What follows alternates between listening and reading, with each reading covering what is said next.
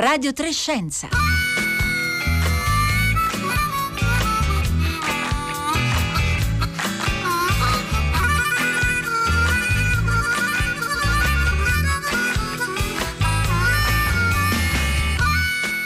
Buongiorno a tutti da Roberta Fulci. Oggi Radio Trescenza si apre con un piccolo elenco, un elenco di numeri. Allora, 40 sono i chili di pasta che mangiano i fratelli in un mese. 49 sono le paia di mutande che la mamma mette a lavare ogni settimana. 5 le ragazze che si sono iscritte con la mamma ingegneria su 650 maschi, 27 le proposte di matrimonio che ha ricevuto al primo anno di università, questo deriva dal punto precedente. 30 il voto che ha preso a tutti gli esami all'università, questo ha fatto scappare tutti gli spasimanti.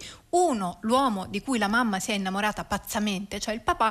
Tre, i metalli della sua regola di vita, salute di ferro, nervi d'acciaio e marito d'oro.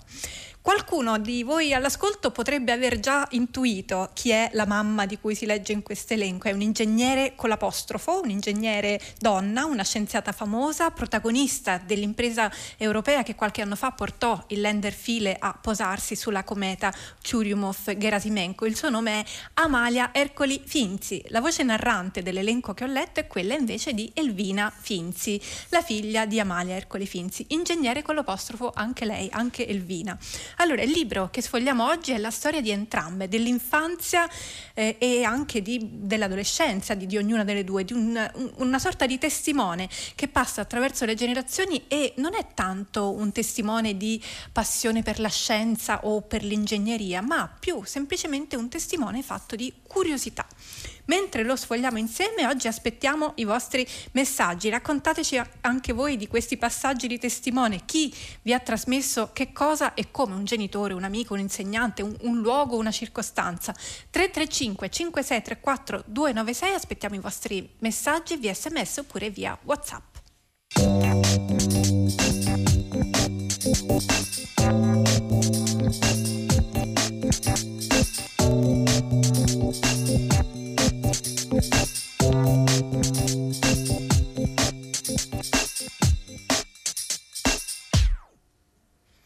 Benvenuta Amalia Ercoli Finzi. È un piacere essere con lei. Grazie per essere con noi, per aver accettato l'invito. Ingegnere aerospaziale, la prima donna a laurearsi in ingegneria aeronautica in Italia, star della missione eh, Rosetta, di cui parleremo anche oggi, che nel 2014 vide il lander File posarsi sulla cometa 67P. E buongiorno anche a sua figlia Elvina Finzi. Buongiorno, buongiorno, grazie dell'invito. Grazie a lei, ingegnere nucleare, direttrice del business, de- eh, business Development per Luxottica, autrici entrambe di Oltre le stelle più lontane, che è uscito a maggio per Monta- Mondadori. Allora, eh, questa Amalia Ercoli Finzi è la prima volta che lei accetta di scrivere di sé. Possiamo immaginare che solo sua figlia poteva convincerla. Questo è proprio vero perché ho, ho, avrei tante cose da raccontare, però ho pochissimo tempo e questo vuol dire che non ho, non ho proprio il tempo materiale per farlo, però Elvina mi ha convinto e quindi insieme abbiamo scritto a quattro mani questo libro. Oltre le stelle più lontane è un, un, piccolo libro in cui si alternano le voci delle due protagoniste, madre e figlia. Quindi leggiamo i racconti di una Amalia bambina negli anni 40 che sono alternati al diario di una Elvina invece negli anni 80 eh, in cui abbiamo anche qualche sprazzo eh, seguendo Elvina nella vita adulta di sua madre Amalia. Quindi c'è un continuo rimbalzo di, di, delle, dei desideri, delle aspirazioni, del, del, modo di crescere di queste due ragazze e anche i conflitti, devo dire. Eh, delle, delle, due ragazze col mondo che le circonda. Eh, Elvira Finzi, perché avete pensato di scrivere questo libro insieme e come è stato a scrivere questo libro insieme? Allora, abbiamo mm, pensato di scriverlo per raccontare come, eh, giustamente come, come, dicevi, come si coltiva la curiosità, no? Quindi pensando che, che, eravamo due bambine, sostanzialmente bambine normali, no? Quindi che però erano curiose, che hanno portato avanti questa curiosità che le ha portate a, ad, am- ad, amare il mondo del, della scienza, della tecnologia, dell'ingegneria, no? della matematica. Quindi questa è un po' eh, l'idea. E quindi un po' di, di raccontare questa, che, che, è possibile, no? quindi raccontare che è possibile e come l'abbiamo, l'abbiamo fatto noi. E facile No, nel senso no. che con scrivere insieme a mia madre non è stato facilissimo perché dovevo riuscire a tenerla ferma e quindi questo non, non, non è stato affatto semplice e anche perché poi quando abbiamo iniziato questa questa avventura eh, lei voleva ovviamente controllare tutto, quindi l'insieme delle due cose non, non è stato facile, però ce l'abbiamo fatta questa idea di stare fermi ricorre anche nel libro, no? questo, un po' questa dialettica tra voi due nella nel necessità di fare sempre qualcosa, di Amalia Ercole Finzi invece di, di una resistenza, no? di un, godersi anche un, così, un, delle fasi di ozio invece di, eh, di Elvina. Allora, Amalia Ercole Finzi, il libro, l'abbiamo detto, ripercorre le vostre infanzie e vediamo spesso eh, lei alle prese con il funzionamento degli oggetti, no? incuriosita per esempio da una macchina da cucire in una scena molto bella in cui lei va dalla sarta con, con sua madre e sua sorella e invece si interessa, invece che ai vestiti si interessa alla macchina da cucire e si vede che lei avrebbe volentieri smontato qualunque cosa. È vero. A un certo punto, a un cer- a un certo punto eh, si interroga lei, bambina, su come funziona la radio. Ci racconta la storia degli omini della radio. Allora la radio ha giocato un ruolo importante nella mia infanzia. Intanto quando c'era la guerra io ero preoccupata perché mio padre sentiva la radio, in particolare sentiva Radio Londra, quella che fa ta ta ta ta, così. e quindi che, ma la sentiva con sopra un, una coperta, cioè si metteva la testa, c'era una coperta che copriva sia lui che la radio. E io mi domandavo perché mai si mettesse una coperta in testa anche nei mesi estivi, quando faceva caldo e quindi non c'era nessuna ragione per doversi coprire, non faceva freddo. Insomma, ho capito dopo che in realtà era una maniera per proteggersi, perché in realtà ascoltare la radio in quel periodo, la radio Londra, era una cosa pericolosa. Ma il mio ricordo più lontano, lontano e simpatico con la radio era che alle scuole elementari, alla scuola elementare, al secondo elementare, avevo una mia compagna la quale, poverina, secondo me non era molto sveglia. In questo senso, lei sosteneva che dentro la radio c'erano degli omini i quali si svegliavano, dormivano sempre, ma si svegliavano quando noi giravamo la manopola della radio. A questo punto incominciavano a parlare e a cantare se era, se era il caso. Allora io trovavo che fosse un'idea così stupida e mi faceva arrabbiare l'idea che una ragazza, una ragazzina potesse immaginare una cosa del genere. E devo dire la verità che in questo, in questo caso non solo ho litigato, ma anche l'ho picchiata, perché mi sembrava impossibile che una potesse accettare una cosa del genere. Mm, questo per dire che invece io una volta ho provato a um, toccare anche la radio e devo dire ho corso un grande pericolo perché allora la radio andava a valvole e quindi c'era proprio il pericolo e la possibilità di farsi male, ma non mi sono fatta male e quindi ho capito bene come funzionava anche la radio. E su questa curiosità eh, che non si ferma neanche davanti al pericolo di, di, di farsi male, c'è un, un, parallelo, un bel parallelo tra madre e figlia nel libro, dato che anche Elvina eh, si vede che ha questo istinto di sperimentare, gioca di nascosto con una betoniera, poi c'è una scena molto bella in cui lei si lancia con una sedia a dondolo per la strada, una sedia a dondolo su cui sono state montate tre paia di pattini a rotelle, quindi insomma proprio grandi sperimentazioni. Però devo dire c'è una cosa in particolare che ci è piaciuta in questo libro, che uno si potrebbe aspettare aspettare un po' una celebrazione di valori che così in modo asettico vengono trasmessi. E invece eh, l'infanzia di, di Elvina in, questa casa piena zeppa di ingegneri, abbiamo sentito 40 kg di pasta al mese, insomma eravate tanti e, e c'era questa, questa, grande predominanza di ingegneri, questa convivenza è stata dialettica, ci sono le scene Elvina in cui le regalano il meccano e lei magari invece voleva la, la Barbie, ci sono molti punti in cui lei contesta tutti questi insegnamenti che le vengono dalla famiglia, eppure alla fine è un ingegnere anche lei.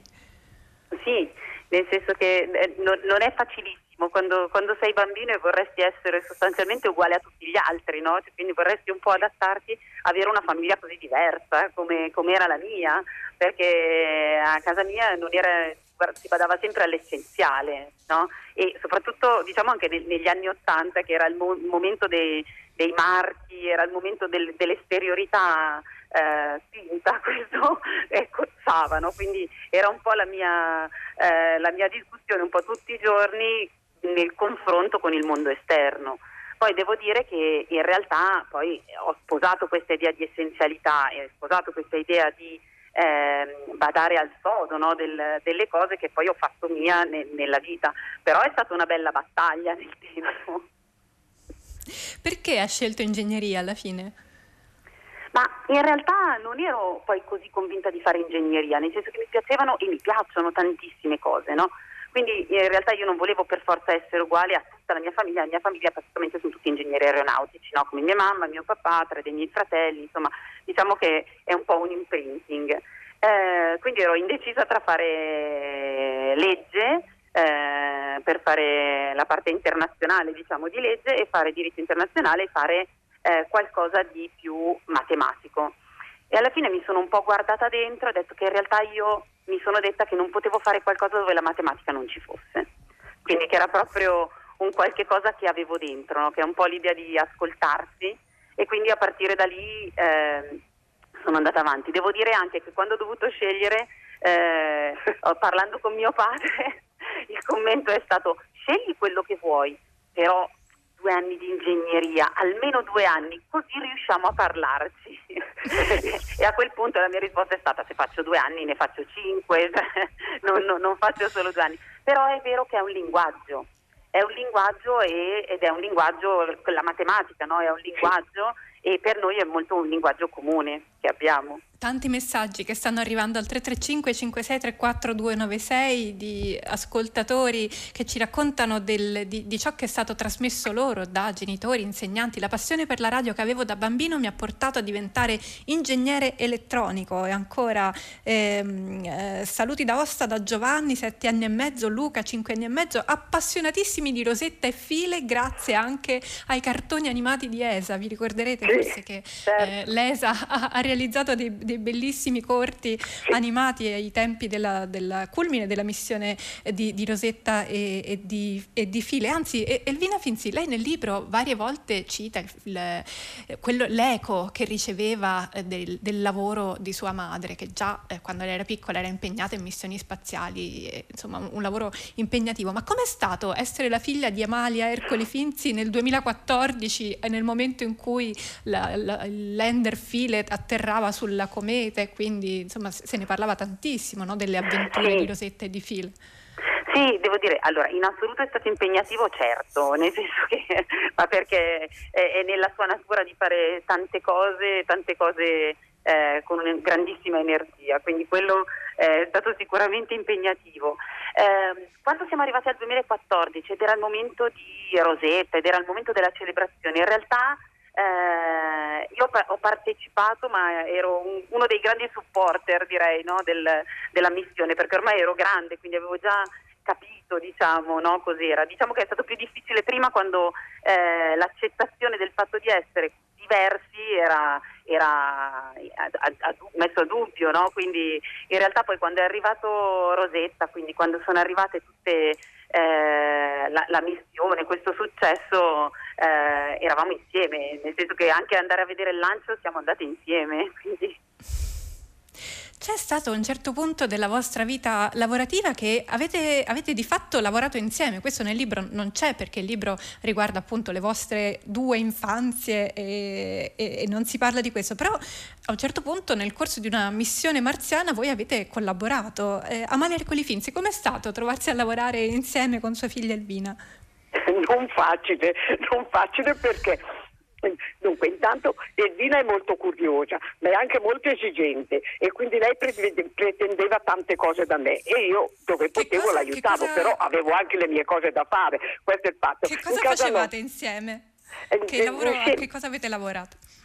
Insieme abbiamo fatto, l'Elvina si è occupata di uh, un... Um, come si chiama, reattore nucleare da adoperare sulla Luna per missioni spaziali e quindi effettivamente questo progetto che, abbiamo, che, è stato poi presentato anche a diversi congressi a cui abbiamo partecipato, ecco perché qui ai congressi spesso andavamo insieme, lei ha presentato questo, proge- questo progetto che un e è stato molto apprezzato. In realtà poi dopo invece il nucleare per lo spazio è stato accantonato e se, ad, se, adesso adoperiamo qualche cosa di nucleare è soltanto per far funzionare gli strumenti. In particolare i russi adoperano il polonio e invece i, gli americani adoperano gli RTG che appunto sono dei, dei reattori che servono per avere energia anche quando non è possibile utilizzare l'energia pulita come quella del sole. Ecco, devo dire che eh, per me è stato bellissimo perché non c'è come condividere una passione e in realtà la nostra passione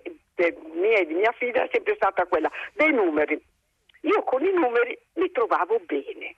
I numeri parlano, i numeri sono un linguaggio che è, assolutamente internazionale, un linguaggio che invece che usare le parole usa appunto questi segni grafici e che vale sempre perché per tutti, per tutti i paesi del mondo 2 più 2 fa 4 e non, non, c'è, non c'è, problema, non, è quindi la passione dei numeri, ma poi la passione per la scienza. E la passione anche per trasmettere questa passione alle altre e in particolare alle ragazze, che è un po' lo spirito, lo scopo di questo libro.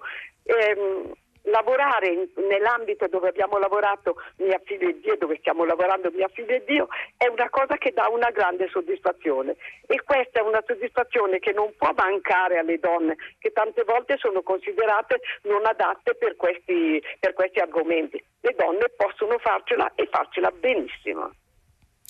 Ora sappiamo che Samantha Cristoforetti sarà nel 2022 la prima donna comandante della Stazione Spaziale Internazionale. Quest'anno l'ESA ha aperto un bando per reclutare nuovi astronauti, incoraggiando anche esplicitamente la candidatura di donne. Quindi qualcosa, insomma, un po' si sta, si sta muovendo in quell'ambito. Ora noi sappiamo, poi nel libro lo dice diverse volte, che a lei fare l'astronauta non è mai interessato particolarmente, però quello dell'ingegneria aerospaziale sicuramente è un binario parallelo rispetto a, a quello dell'astronauta astronautica, è, lei, lei, la chiama la stanza dei bottoni, giustamente. Come si muove la presenza femminile in, in quest'ambito lavorativo, Amalia Ercoli Finzi? Guardi, le donne che lavorano nello spazio sono brave e soprattutto nello spazio, cioè nell'ambito dove io lavoro e dove lavorano adesso anche tante mie allieve, è uno spazio che riconosce il merito. E quindi come tale le ragazze non devono avere paura perché se sono brave, se sono capaci, se sono volonterose, questo è un mondo adatto a loro, un mondo adatto perché eh, per lavorare in questo mondo, appunto il mondo aerospaziale ma soprattutto spaziale, ci vuole non solo capacità, competenza, dedizione, ma anche fantasia, ma anche immaginazione, proprio perché in realtà noi avviciniamo tante tante cose che non conosciamo e abbiamo poi la speranza di ricavare delle informazioni da, da pianeti, da satelliti, da ambienti che non conosciamo per niente. Quindi questo è un mondo dove le, c'è posto per tutti, come dico io nello spazio c'è posto sia per gli ingegneri che per gli architetti, che per gli psicologi, che per gli scienziati, c'è posto per tutti, ma tutti in particolare per le donne. Questo è uno spazio adatto a noi. Mi segnalano, mi segnalano che ho, ho, ho, sbagliato, ho detto Samantha Cristoforetti, la prima donna comandante, in realtà è la prima donna europea che sarà al comando della Stazione Spaziale Internazionale, quindi eh, sì, ecco un primato però eh, non assoluto. Eh, Elvina Finzi, eh, lei ci, ci raccontava del suo percorso eh, lavorativo e ha un dottorato in ingegneria nucleare e poi ha iniziato una carriera però nel mondo, eh, nel mondo aziendale. E, ehm, ha trovato anche lei una, una, situazione in cui essere donna all'interno di quel, di quel contesto lavorativo comportava delle differenze rispetto ai colleghi uomini? Ma mh, mm, non è facile, non è facile perché eh, bisogna sempre continuamente dimostrare, no? perché, non, perché, ci sono poche donne e quindi è sempre una scelta eh, coraggiosa eh, da parte di un manager selezionare una donna perché non è, eh, non è lo standard. No? E quindi ogni volta che ci si ritrova in una posizione eh, un po' più apicale piuttosto che eh, di responsabilità c'è sempre da, da dimostrare. Eh, ed è proprio questa diciamo, la differenza tra quello che ha fatto mia madre eh, e la differenza tra quello che, che faccio io è che mh, quando eh, è arrivata lei sul mondo del lavoro di donne non ce n'erano, quindi è stato proprio un rompere la barriera completamente. Adesso qualche donna c'è, cioè ci sono delle donne, eh, ma sono poche. Quindi il compito è quello di non far sì che siano delle stelle isolate, ma che diventino delle costellazioni. Quindi l'idea di fare network, no? l'idea di costruire questo, eh, questa, questa, sorellanza, no? Quindi eh, anche in questo mondo, anche in questo mondo che è prettamente maschile. Io mi sono ritrovata in delle situazioni eh, moltissimo, eh, spessissimo, ero l'unica donna eh, e normalmente la più bassa in grado, quindi, eh, e che aveva molte responsabilità e tante volte non riconosciute. Quindi sì, mi è, mi, è, mi è, capitato e devo dire che lavorando, lavorando con consistenza, quindi portando risultato con mezzo, con professionalità, ehm, si riesce ad andare avanti. Bisogna avere un'ottima preparazione di base. Quindi un'ottima preparazione è, fon- è fondamentale e poi provare, osare, no? con la con fiducia in se stessi, quindi provarsi. Era come se mi stessero chiedendo, eh, scrive eh, nel libro a un certo punto eh, Amalia Ercoli Finzi, era come se mi stessero chiedendo di scegliere tra il lavoro e te, tra il lavoro e la, la figlia e non era affatto giusto, così ho tenuto duro, non ho mollato e sono riuscita a fare tutto. Elvina Finzi, eh, sono cambiate le cose dal punto di vista della maternità, a, dist- a, 40 anni di distanza rispetto a quando lei era piccola e sua madre eh, lavorava e aveva lei piccola e, e, questo le veniva fatto pesare? Ma allora, dipende molto, in Italia dipende molto dall'azienda in cui si è. Eh, quindi devo dire che io ho avuto due maternità e due esperienze completamente diverse. Eh, quando sono tornata dalla prima maternità sostanzialmente non, non, avevo, non dico quasi più un lavoro, ma non sapevo, non gestivo più niente, non avevo più grandi progetti. Ero eh, non, non, non, mi avevano assegnato praticamente più niente perché l'idea era che eh, avrei fatto un altro figlio e, e, quindi questa era la priori che c'era. Eh, allora io a quel punto ho reagito perché per me era inaccettabile un discorso di questo genere e, eh, e ho cambiato. Eh, la mia seconda maternità in realtà è stata completamente diversa, quindi il mondo è andato avanti, tra, tra le due ci sono sei anni e di sicuro eh, adesso sono in un mondo dove questa cosa è inaccettabile. No? Quindi eh, c'è tanto lavoro da fare però, ce n'è proprio tanto di lavoro da fare perché ci sono tante donne che si ritrovano in questa situazione. Ancora arrivano Comunque, messaggi al 335. Prego. No, com- comunque io voglio dire che quando io ho avuto, ho, ho avuto, i miei figli ed ero molto giovane ed sono stati tutti molto vicini. Ehm, è arrivato il primo, è arrivato il secondo. Quando ho detto al mio professore che ero incinta del terzo figlio, lui mi ha detto, signora, la maternità è una gran bella cosa, ma lei sta esagerando. Ecco, questo lo ricordo, poveretto, anche lui era preoccupato, nonostante i miei figli avessero la, la, buona idea di nascere sempre di domenica, di modo che io lavoravo fino al venerdì. Loro nascevano di domenica, stavo a casa, stavo in, in, maternità una settimana, dopodiché riprendevo. Quindi non ho mai sospeso il mio lavoro, che è appunto un lavoro che si poteva fare con la testa, quindi non sempre aveva bisogno di una presenza fisica. Sì, Però, come non, dico, non il mio professore si è molto eh, spaventato. Sì. Esatto. Non è neanche giusto così di non avere il proprio tempo no, per la maternità, quindi insomma era proprio pioniera, no? No, senz'altro, senz'altro, poi cinque figli, insomma, eh, non è poco. La mia, la mia, professoressa di scienze del liceo mi ha trasmesso, ci scrive Laura da Reggio Emilia, tutta la sua passione per le materie scientifiche che hanno contraddistinto il mio cammino universitario e professionale. Sono tanti messaggi di questo tenore che arrivano al 335 5634 296 a dimostrare come eh, la trasmissione di certi interessi, di certi, eh, di certi saperi è un, sicuramente un fenomeno eh, diffuso che forma tantissimi di noi ed è determinante poi per quello che sceglieremo di fare eh, da adulti. Amalia Ercoli Finzi, lei poco fa parlava di Radio Londra e di come suo papà eh, con una coperta in testa ascoltava Radio Londra. E ci sono tanti episodi della vita eh, di suo padre legata, le, legati alla resistenza. Anche quello sicuramente lei li racconta no? nel libro Oltre le stelle più lontane. Anche questo sicuramente ha lasciato un'impronta nella sua, nel, nella sua storia e anche forse nella sua formazione.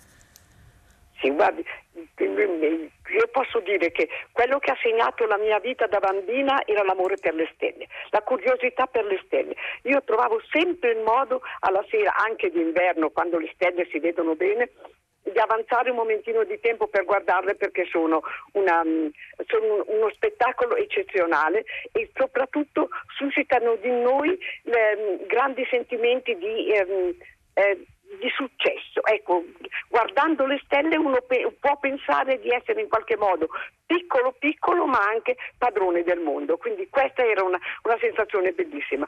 Devo dire invece per quello che riguarda mio padre che non solo ci ha insegnato l'onestà di vivere, l'onestà degli intenti e così via, ma anche il coraggio, perché allora vivere in questo modo, cioè facendo il partigiano delle retrovie, non era facile e ci ha dato anche delle responsabilità perché io da bambina andavo a portare la diciamo, da mangiare ai ragazzi che erano nascosti nelle campagne, nelle, appunto, nelle campagne per, non andare, per non essere sottoposti alla leva, quindi non dover andare in Germania a continuare la guerra. Ecco, questo mi ha insegnato che non solo ci vuole coraggio, ma ci vuole anche una certa mh, diciamo, serenità. Non ho vissuto, tranne che in momenti tremendi, quelli in particolare del 45, non ho vissuto tempi terribili ho vissuto la, l'angoscia soltanto dai bombardamenti, questo sì, e nel libro è raccontata bombardamenti proprio perché la guerra è peggiore dei mali